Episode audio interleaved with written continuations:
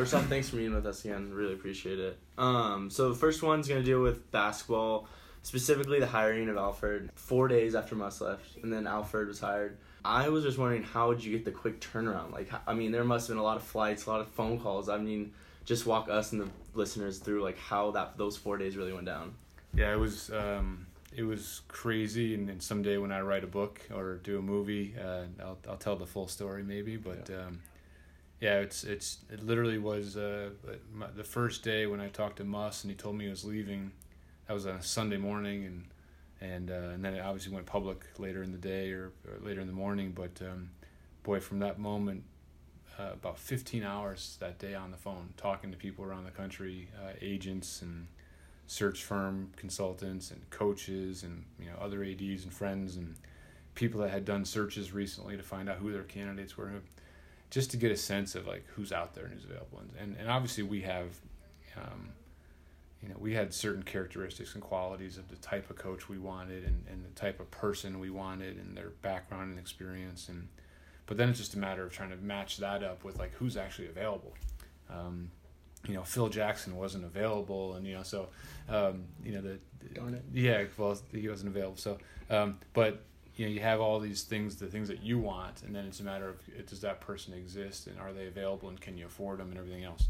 And uh, and so through a series of these conversations uh, throughout the day, I was talking to a friend of a friend who knew uh, Steve Alford's friend, and said like, hey, would you consider Steve? And I said, of course. Like he he's sort of like everything we would desire, everything we were thinking of, and. In terms of the quality of the human being, the quality of the person, and oh, by the way, unbelievable experience, and oh, by the way, he's available.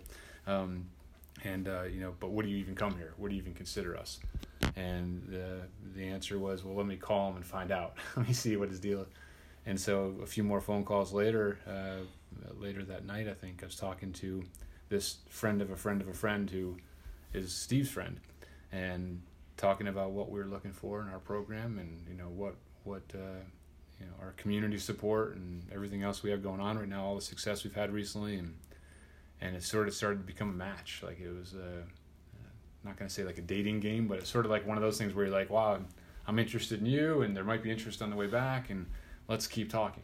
So a couple of days go by, and I'm talking to other candidates, I'm talking to other agents, I'm talking to other people, and it just starts to narrow itself down where you get down to here's three or four legitimate people that, that have an interest and that you're interested in and have all the characteristics and qualities that you want, and and then you narrow it down a little more and a little more, and then you do some face-to-face visits and contacts, and and then next thing you know, you're uh, offering the job and negotiating a contract, and uh, it, it it doesn't normally happen three days or four days, doesn't uh, that's uh, that's pretty unusual, but we were under the gun a little bit because with the new N C double A transfer portal.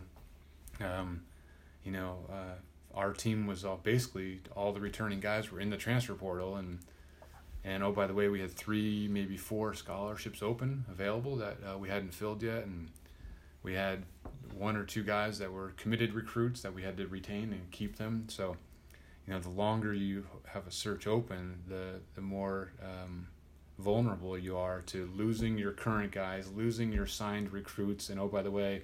Not being able to get the, the next level high school recruits or transfers or whatever else to come here. So you had to act fast, and we were we were pretty lucky to get it done. Right. And then you were talking about the contract negotiations, all the terms and everything. Ten years for Alford. I mean, that what does that show not only for, our, you know, the basketball's commitment, but uh, what was kind of the thinking going behind that long-term contract? Well, I, and it came down to, like I said before, like a mutual um, agreement's not the right word, but mutual interest. Uh, Steve was talking about being at one more job. Like he wanted to go to a great community, a great place to live, and a community that supports and loves basketball, and you know would help you know build the program. And, and frankly, wanted to go to a place that wasn't a total rebuild. And and we're not. We're we're a legit contender in the Mountain West Conference still.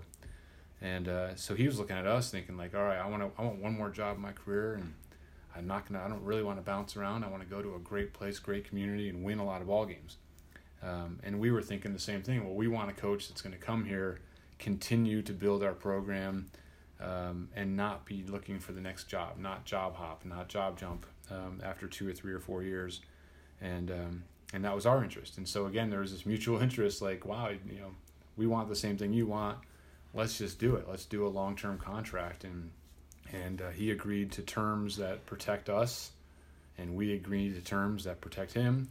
And uh, it's it's kind of a, a you know, it just, it just worked out perfectly. Right. We found the guy that we think can win at a very high level, that runs a really good program, a clean program, and, and uh, wants to be here for a long time. So it worked out great.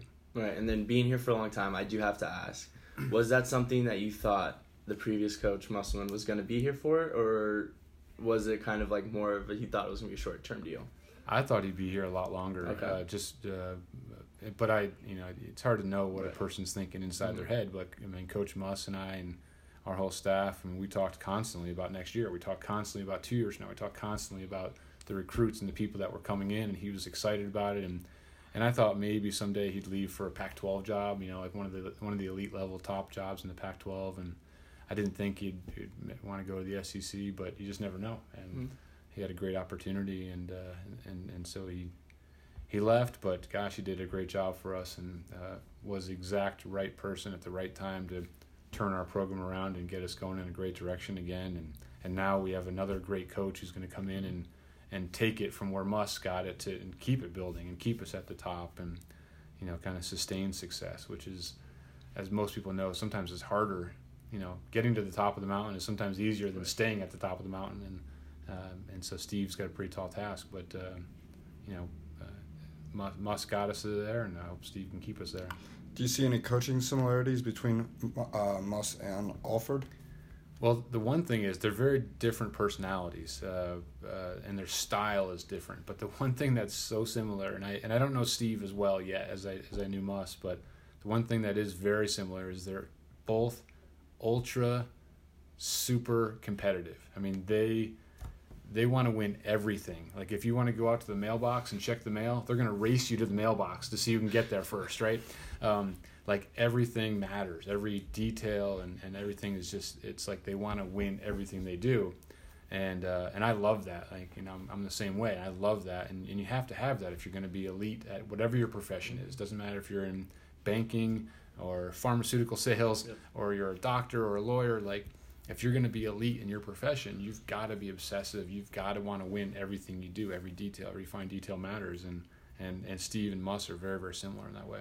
Right. Winning is something that, since you've taken over, Nevada's been able to do a lot of, not just basketball, baseball, whatever sport. It seems like we've been able to win a lot here. How do things like um, the Ramon Basketball Performance like Center, like how do these like donations and these performance centers help boost performance play? Well, it's everything, right? Because um, every every dollar we spend, and I and I tell my staff this a lot, um, I want to know what the return on that investment is for recruiting. Right, that's the that's everything to us. It's all about recruiting and, and getting the next Jordan Brown or the next Toa Tawa or the next whoever you want to say, um, you know, elite level athletes to come here. And uh, when you know, seventeen and eighteen year old men or women walk into the, your athletic facilities when they're being recruited, there has to be a wow factor. There has to be something like that catches their attention, and and uh, you know, new catches your attention better than old. Um, uh, state-of-the-art catches your attention better than worn out. Um, mm-hmm. And when you walk into the Ramon Sessions Basketball uh, Center now, our our basketball practice facility is, is second to none. Even Coach Alford walked into it after being at U C L A and said, wow, this is really nice. Like, this is better than I thought. This is going to work. This is as nice as we had at U C L A. Like, that's that's a big statement. You walk into our new weight room over in the Ramon Sessions uh, Center, and our weight room uh, for all of our athletes now is, is better than you would expect at most schools in the Mountain West Conference. It's as good as I've seen at Texas. It's as good as I've seen at U C L A. It's as good as I've seen a lot of places. And there's a wow factor there. So that matters. Uh, it matters. And and the same has to be done for the, the softball team, the baseball team, the tennis team. And, and that's our biggest challenge is you look at all the facility needs that we have just to get us up to Mountain West standard, not Pac twelve standard, not S E C standard by any means, but just to get us to the Mountain West standard, you're talking fifty million dollars of investment, uh, track and soccer and baseball and softball and tennis. And, you know, you add it all up and it's, you know, fifty to eighty million dollars of facility projects. And you say, like, how the heck is that ever going to happen? Well, that's that's why that's called job security for me. If I can continue to get those things done and chip away at that, maybe in – you know, ten years before I retire or something like that, we'll, we'll get some of those done. Right. And then chipping away, um, football, I think, is one of the, one of the only ones to still, like, practice outside in, the, in the, um, kind of this climate area with snow and everything. Um, they did just get, like, the weight room and then also the plaza, too. But um, do we see any, like, performance kind of centers coming their way soon? We're, we're trying. The, mm-hmm. the challenge is they're, they're bigger projects, and that means just bigger right. money, right? So when you when you build new tennis courts for the tennis team, that's uh, –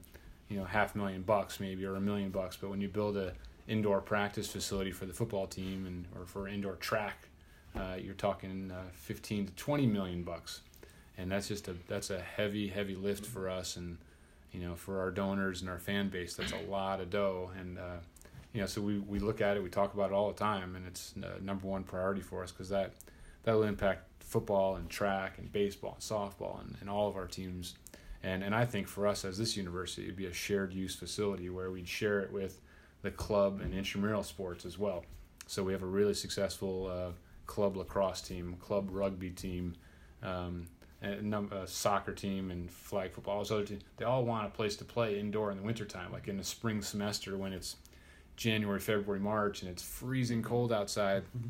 It'd be great for our students to have an indoor facility where not only our varsity teams, football and Uh, track and baseball could use it, but the club teams and the intramural teams would have that access to it too. That's that's a big deal for us, and we need to get that done. Uh, at the end of last year, uh, athletics made a decision to get rid of the rifle team and add men's cross country. What was that decision like?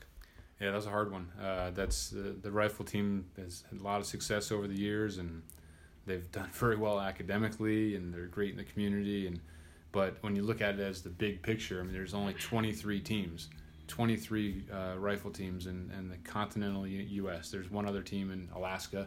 Um, but out of those twenty-three teams, uh, the, the vast majority of them are on the East Coast. They're at military schools or institutions. Um, and uh, it, it just wasn't a fit for us uh, going forward. When you, when you look at our past, they've done a great job. When you look at our future, over the next ten, twenty, thirty years, like, what do you want to be? And is that a, a thriving and growing sport? Is that a Mountain West Conference sport? And, and the answer is no and no. And so we decided to go, there was one sport in the Mountain West Conference that we don't carry, uh, and that's men's cross country. It's an elite level sport. Uh, you look across the Mountain West Conference schools, and um, I think there's three or maybe four uh, Mountain West Conference men's cross country teams ranked in the top twenty-five almost every year. Um, because a lot of athletes want to train at altitude and then race at sea level, and you can do that in the Mountain West Conference. So so really it was about looking ahead and looking for the next ten, twenty, thirty years of, of where we want to be and how we want our school and our sports aligned. And the decision was to be aligned fully with the Mountain West Conference sports and add add a really successful Mountain West sport, uh, but unfortunately uh, to kind of close or shutter the, the uh, successful rifle team. Right.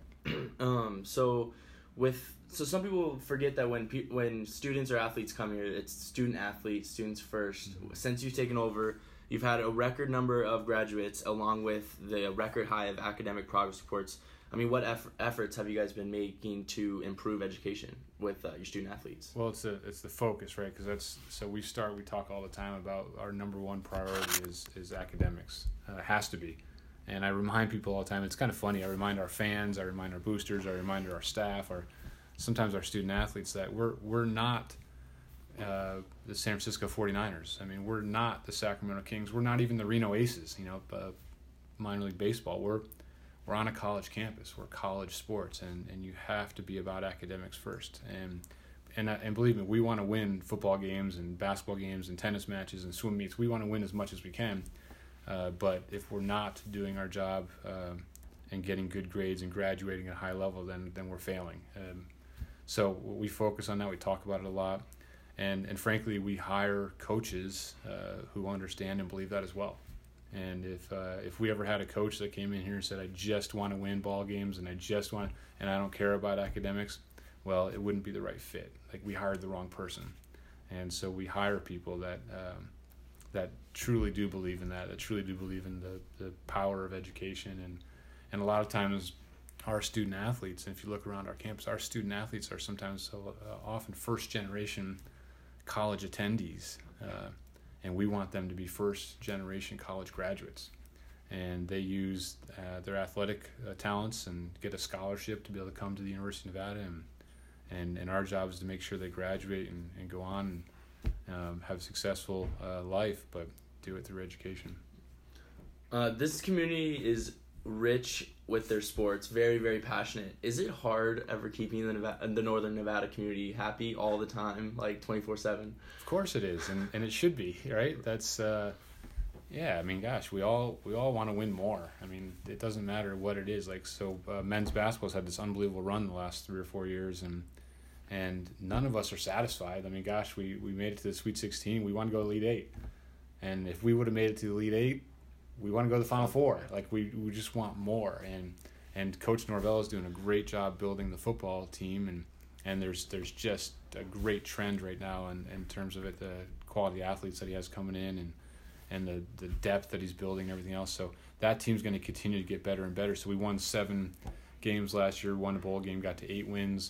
And every one of us thinks, like, all right, how do we how do we get to a West Division championship? How do we win a conference championship? How do we go to a New Year's Six bowl game? Like, that, that's the goal. I mean, we won eight games last year. That's great. Uh, but, you know, no, no one in our department and no one in our community, none of our fans are, like, satisfied. So we, we will always – it's insatiable. I mean, that's – That's one of the hard things about sports is um, you win a national championship, like your uh, Alabama football or Clemson football. Guess what? You got to do it again next year. Otherwise, your fans are disappointed. You know, like, it's just so uh, unbelievable, the expectations. But uh, I don't think we'd have it any other way. I just want to bring this conversation back to basketball for a, a quick second. Um, in the twenty fourteen fifteen season, we know how rough it was. Nine wins. Barely, str- barely struggling to get fans. Like, what was it like to see this this basketball team last season setting the records, being in the top ten at the start of the season, being in the top twenty-five all year, but then most importantly seeing Wolfpack fans sell out Lawler every, almost every single night? Yeah, well, there's two sides to it to me. For, one is internally. Like, so I, I know the athletes. I know their stories. I know how hard they work. I know the time they put in the gym and the weight room, everything else, in the classroom. Um, So that, that year when we won nine games, seven Division I games, two non-Division I games, th- that was a, a long year because I felt bad for the kids. I felt bad for the guys in the team because I know them and I know that they're they're trying their hardest, and but they were just they were just losing. They just couldn't they just couldn't find a way to win. I felt bad for Coach Carr. I felt bad for the coaching staff, you know. Uh, but now that you, you think about the last two years where we won, you know, N C A As and conference championships, and the building's full and the student section's going crazy, and and I'm like, you know, you kind of pinch yourself with, like, this is pretty special, uh, because when you average over ten thousand people a night, you look around uh, other conferences, especially in the West Coast, you don't see that. Uh, you do not see that, even at the what you'd consider the traditional basketball powers like U C L A or U S C. You know, Washington, Oregon, like we, we have better attendance than all those schools, and uh, we have a passionate fan base, and and I think as long as we continue uh, having a um, a fun brand of basketball, and we're running up and down, and we're scoring points, and we're winning ball games, uh, this community is uh, is loving it right now. So I think we'll continue having it. But yeah, there's there's definitely a moment or two where I've had to, like, kind of I kind of smile watching the game, going, "Well, this is great," you know. uh, but yeah, none of us have forgotten. Uh, you know, five years ago and, and uh, how tough that was. Right. And then basketball, obviously, with its success. And then you just touched on football as well. Um, I mean, pretty much, it, like I've said before, it seems like every sport here is um, on the come up and on the rise. Is so what is the future for Nevada sports? Like, what like what can fans be expecting to see um, with the entire school? Well, uh, I mean, the, the bottom line is we have a long way to go. Like, uh, We've had some success. Football, like I said, is, you know, won eight games, and men's basketball has been off the charts positive, and, you know, our swim team's done well. Our mm-hmm. both our golf teams had good years this year. Our track team uh, finished fourth in the conference, which you think is like, oh, that's not too bad, but that's like the tied for the best in school history. Um, you know, a lot of our teams are doing really, really well right now, and, and so the question is, is how do you sustain success? Uh, how do you keep that going? And and, and my challenge is uh, trying to figure that out. So again, talk about job security. It's like, uh, you know, um, I tell people all the time, money isn't everything in competitive sports because you have upsets. You know, you you know, smaller budget teams beat bigger budget teams in pro sports and in college sports. But the reality is, money means something, right? There's a reason why Duke basketball is in the top five every year. There's a reason why Alabama football is in the top two every year. Um, Clemson's the other top two every year. Uh, there's a reason, and, and they invest tons of money into their programs, and they demand excellence, and they hire the best coaches, and they have the best facilities, and that attracts the best recruits, and they win, win, win, win. And we've got to get there. We've got to get to that same level where we have incredible support from our community, support from our students, um, and uh, you know that that'll translate into dollars. That'll translate into ticket sales and fundraising and corporate sponsorship dollars. And it won't it won't be like Clemson. It won't be like Alabama or Duke. But uh, our version of that in the Mountain West Conference level is very doable. I mean, we're no, we're nowhere close to that right now. Uh, but uh, if we keep doing what we're doing, and we keep engaging our community, we keep getting people excited about Wolfpack athletics, then uh, there's no reason why we can't be that dominant force in the Mountain West Conference. Look at the business side. Uh, with with obviously the teams you mentioned, Alabama, Clemson football, the T V deals are very important. How what was it like going through like the Mountain West, their new T V deal, like going through like what E S P N and then C B S? Like what is that like? Well, it's it's actually happening right now. Uh, the Mountain West Conference is in negotiations. There's actually a uh, negotiating window right now with our current hold, uh, rights holders, so there's not much you can really say about it right now publicly, but um, it's it's different. Um, you know, the, the number of eyeballs, the number of people that watch S E C football or Big Ten football or A C C basketball is, is very, very different than Mountain West Conference football or basketball. So, so the the... You know, it's, it's it's it's very simple economics. It's supply and demand. The um, T V networks or digital streaming networks look at us and say, well, here's here's how many eyeballs we think are going to be watching your games, and here's where we think your conference is, and here's how much money we're willing to pay you to, to distribute and televise or or uh, uh, put your games on, on streaming or whatever, and and then they uh, make you an offer, and then you try to negotiate, try to get more, and and uh, they're basically just buying uh, games, like they're buying. Um, Uh, content to put on their T V networks, and so um, you know it's, it's sort of ongoing right now, but the hope is that we get uh, a better package going forward, and better means uh, more afternoon games and less evening and uh, late night tip-offs, and and obviously more money, because every one of us is uh, every one of us in the Mountain West Conference is struggling and trying to keep up, and uh, you know any any additional revenue for our departments would be helpful. Um. Going back to since you've been here in twenty thirteen, you've made some really good hires in Jay Norvell, Eric Musselman, Steve Alford, Amanda Levins, mm-hmm. T J. Bruce. Uh, speaking of Amanda Levins, we talked to her earlier in the semester. What was it like giving her a contract extension after just her first season? Yeah, well, that that she's incredible. Obviously, you guys got a chance to meet her. She's um, a great recruiter, uh, incredible X's and O's. Like if you watch her coach a game, like you just you can kind of anticipate certain things, and she's doing it, hitting it every single time. Uh, she's great with her team. Her team loves her, and she's amazing in the community. Like our community has really gotten behind her already, and so you kind of put that all together, and you say like, wow, we've got the right person that's going to help and continue to grow women's basketball here. Um, and and and our interest was you know a locking her into a longer contract, giving her a little pay raise, um, but she was the first. Uh, women's team coach to have a five-year contract, right? So um, we've had football and men's basketball have had five-year contracts for a while. Uh, the university president has a three-year contract. The athletic director at the time had a three-year contract. So only football and men's basketball had long-term, you know, five-year deal.